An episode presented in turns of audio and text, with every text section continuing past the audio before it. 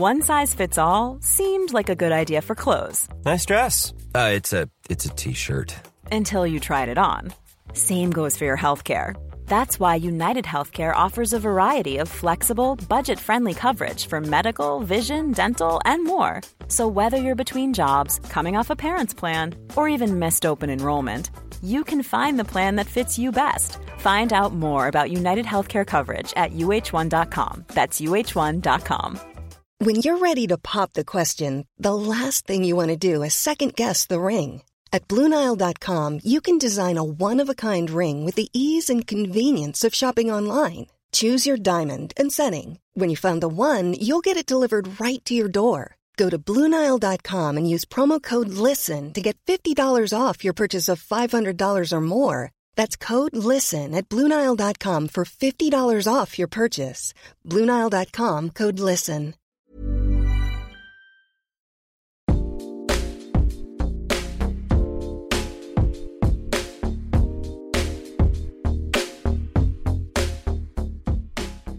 Welcome to the Vice Magazine podcast, your definitive guide to enlightening information. For the final installment of our music issue coverage, I invited some of our editors to discuss how technology has changed the state of the music industry today. I remember celebrating a birthday when I was younger. I probably had just turned 9 or 10 years old, and a friend gifted me Salt-N-Pepa's Very Necessary CD. The problem was I only had a Walkman. So I had to exchange the CD for a tape. For those of us who grew up in the 90s, this was the norm. You saved your allowance, bought a CD, and listened to it on repeat. Fast forward to today, and the technology now lets us access millions of songs with the touch of a button. But are these advancements hurting or helping us? I spoke to three Vice editors for their thoughts. Okay, why doesn't everyone start by introducing themselves? Hi, my name is Emilie Friedlander. I am a senior editor for Vice Digital and formerly the editor in chief of Thump. This is Dan Ozzi. I write about music for Noisey.com, the website. Um, my name's Eric Sundermann, and I'm the editor in chief of Noisey.com, the website. Noisey.com. so, with the music issue coming out in November, and a lot of the stories have to do with technology and its effect on the music industry, whether that's good or bad. I guess the first question is in the age of streaming with Spotify and Apple Music and those kind of sites, uh, where you have access to everything all at once, how do you figure out what to listen to? And how does that process different than maybe like 10 years ago? Well, I read it on Noisey. Great answer. Just want to say. Um, I think that uh, I look to social media a lot. Um, I think Twitter is still a good source for like what people are talking about or what's new. Um, I do. I mean, I subscribe to various playlists. I use Apple Music personally.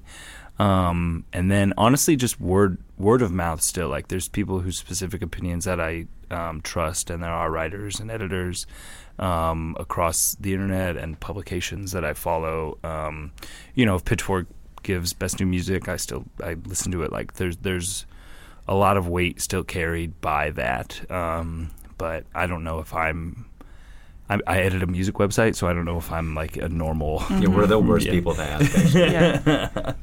Does that process differ than it was ten years ago? Then for you guys, I mean, obviously, you guys, I think, have all been writing about music for a long time. Yeah. yeah, I would go to my local record store and befriend the clerks there and talk to them because they always had the best taste, or I would pick up print magazines like Spin and Rolling Stone or Fader and read what they're writing about and then decide what to buy yeah. uh, based on the reviews there. I, I, was thinking about this a lot lately about how much the omnipresent internet has just changed how I appreciate music too, not just how I consume it. Because, like, when I was 14 year old kid, buying a CD was a big investment. Like mm-hmm. fifteen dollars was a lot of money when you're in high school, you know. And so anything that I bought, it would be stuff that I might not even have heard prior to buying it, which seems like a crazy act now to just go buy something you've never heard anything of. And if I put fifteen dollars in it, I was gonna find something that I liked about it. Like nobody like works for music anymore. It's just like you get what you want, only what you want, and lots of it, which is cool. But in a way, like you never challenge yourself to think about like, okay, well, why don't I like this? You just like, eh, I don't like it. Next. Mm-hmm. Yeah. Yeah. I think there was also kind of a deeper listening back then or, as a result because if you're one CD a week, I usually would buy like one CD a week with all my allowance money. Um, if that was all you got, uh, you had to make do that week listening to that album and try to like it. Also, I think being younger and being like a teenager, you're maybe more apt to be obsessed with a band. I mean, I think it's interesting too because like every Friday I pull up my phone and that's when new music comes out now and I just add like six records that have come out that maybe I haven't heard yet. It's a lot more rare for me to like go get a record and then like come home and like put it on and like sit there and listen to it, you know, um, because of the way that we consume music now. Um, because of access to everything all the time, and so I think to Dan's point, it does devalue it a little bit. But it's like I don't want to like sit here and say it's like bad, like oh, because like access to all music is sweet. But um, where I think it, there is something that I don't know if it's been figured out yet. It's just like how do you care about something or like how can you can with with like information kind of constantly coming over you what is it that will make you stay because before it was like well i spent 15 bucks on this Right. but now it's like i already have it Dan, you were talking last week about how you still buy vinyl. What is the role of vinyl now? Yeah. Like, what does it? What's the purpose of it? Well, it's funny because I do collect vinyl almost like accidentally. Like I don't drink, but I imagine it's a like buying vinyl is a lot like drinking because like this morning I woke up and like I looked in my inbox and it was just like thank you for your order from Discogs. And I was like oh no what did I do last night? And that's what I do. I stay up late and I order records and then I wake up in the morning and I'm like oh I feel so bad about myself. But the ones that I do buy are just like stuff from you know, yesteryear before the internet, like especially like low print hardcore records that I buy that because I'm like it's not officially on the internet, so it can just mm-hmm. go away at any moment. So I'll buy those because I almost feel like this is a limited release of this music that like if I don't own like who's going to take care of these records like mm-hmm. and these songs? And what happens to them? Especially for independent artists, it's a nice gesture to buy the vinyl simply because they're surely not going to be getting any streaming revenue at all. Vinyl is extremely popular right now, but most vinyl production is um, represses of major label like classic albums that are sold in places like Urban Outfitters. Um, so people are buying, I don't want to say they're buying more vinyl than ever before, but they're buying a lot of vinyl these days. But it's often strange, like collector's items that they may not even listen to. people they may who just not. want to frame them and put them in their living yeah, room. like put Yeah, them on the yeah. mantelpiece. Right. Um, and then that leads to a problem, tying back to your point, where a lot of smaller labels can't um, can't get access to record pressing plant yeah, facilities. It takes like four months in advance to get your record pressed, and I think it's getting worse. Like everybody that I know that does like a indie label, like you said, is just like feeling the squeeze of it because like it's like oh actually your record's going to take five months to press because they had to repress the Clueless soundtrack for no, some reason, you know. Yeah. But it is a good um, album, though. Well, nobody's knocking the Clueless. I hate the player, not the game. All right. kind of to Dan's point, I do fear that like with how the great beast of capitalism works, that like all of the things that Dan's talking about, all what Emilie was talking about, like these like kind of moments, eh, little small interactions that you have with music as a fan are just going to become like obsolete. Like all all people are going to care about is the biggest artist in the world or whatever. So like the fun like corners of consumption are going to be eliminated and that is sad. I don't know. Like, I, I, when you're putting out an album, you're thinking about it in terms of like a whole object, like an art object, how it looks, how it sounds. In some cases, even how it feels. Like you're talking about, like you know, this is going to be on like a matte black or versus like a shiny black. Like things like that matter.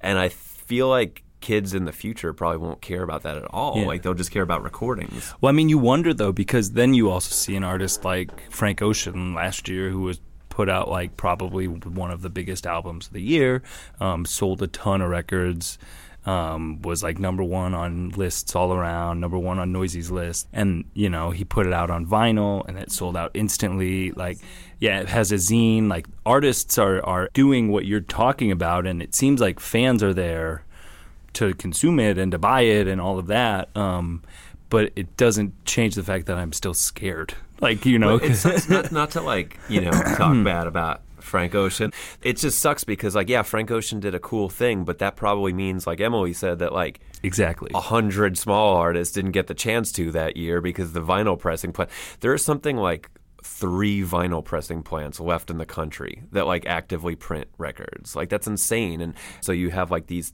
twenty hu- mega huge artists that can do whatever they want and like you know. And this is nothing against their music, but like Beyonce and like. Taylor Swift and Lorde and all these people get all the resources that, to put out their records, and like everybody else has to take a hit because there's only so many resources to put out their stuff. yeah, we're just gonna lose something in that. And I think that that music fans want it, but I just don't know if it would be able to be provided. So Drew Millard wrote that uh, essay in the upcoming music issue about how sites like Spotify mean that artists can game the system by basically sort of figuring out what kind of song to make that will get the most hits, that will drive it up the charts, to get the most eyes and ears on it. And what does that mean for independent artists and what that and like how people actually make music? There is this really weird um, fact uh, in the piece where um, Drew spoke to someone who worked at a record label, and they said that often the recognizable idiosyncratic artists with a name on the label wouldn't have a track on the record that performed well algorithmically, and then a completely unknown up and coming artist on the label would somehow have music that was algorithmically friendly or algorithm friendly, mm-hmm. and then they would generate much more revenue than like famous artists. And not to be an um, idiot, but what is what makes an a song like perform well on those kinds of ser- services algorithmically? I don't. I mean, they don't release that information, mm. but um, there's been stories of artists who sort of pick up on the like the artists do research about mm-hmm, it, mm-hmm. and then they try to pick up on like what what's a sweet spot in terms of combining this sound and that sound. Um, something we spoke a lot about um, at Thump was the lo-fi house genre, which was sort of a chill wavy mix of house, like lo-fi house, and uh, other kind of indie electronica.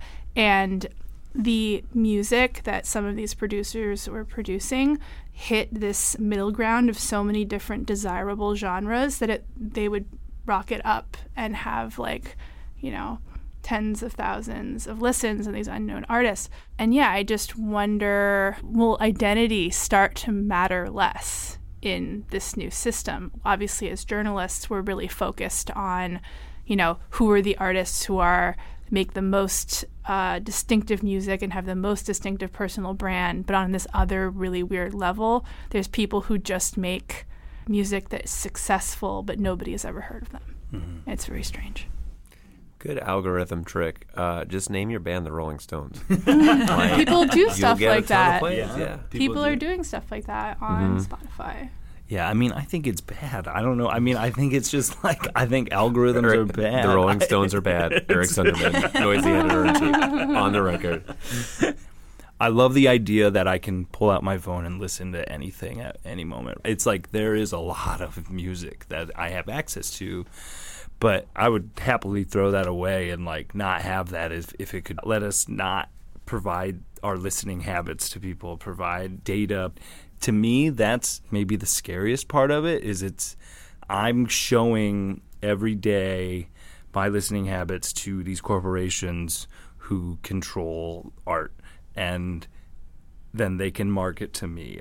The iPhone's only 10 years old and like the amount of change that's happened between then and now is insane and and I think it's scary what's happening to music and art because of that. I feel like starting in the late 2000s, um, a lot of very underground artists started taking advantage of social media to try to reach wider audiences and there's this explosion of people who otherwise would have been kind of part of this like low key underground counterculture trying to like work inside the commercial market.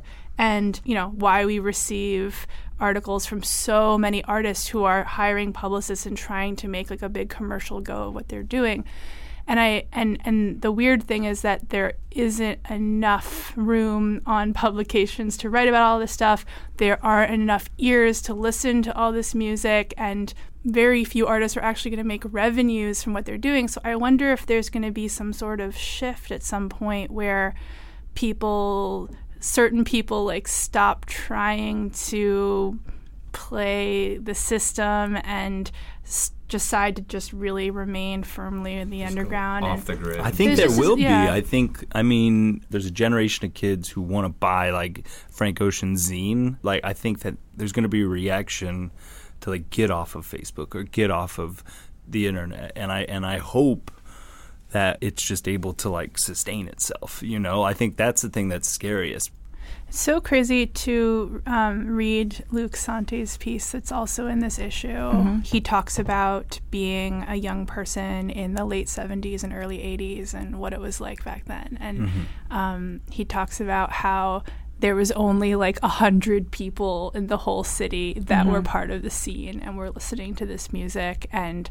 there were a few record shops and everyone would go to those record shops and a few bars and obviously that it like stoked a nostalgia in me and i wonder if the reason why it did it did that is because of like what we're talking about yeah. here mm-hmm. i'm constantly thinking about how social media has changed the way that we think and changed the way that we perceive things like we talk about like what New York was like in like the 70s, you know, and it was people were just reading the Village Voice and going to shows. the reality is, is yeah, there were maybe like 100 people doing that, but the pressure that social media and the internet puts on you is to be thinking that like, oh, this is how everybody's thinking and that's why Noisey has to write like a news article about drake drinking a milkshake you know because like we have to hit this huge readership that taps into like the mainstream and it's like you know maybe at the end of the day there's only like a certain amount of people who are going to be willing to like listen to music like we do or listen like because it's a scene it's small it, it has identity like that's the purpose. It's purposefully not mainstream and so the way that having access to everything it goes against the idea of being counterculture because then it becomes culture and therefore there's something there lost.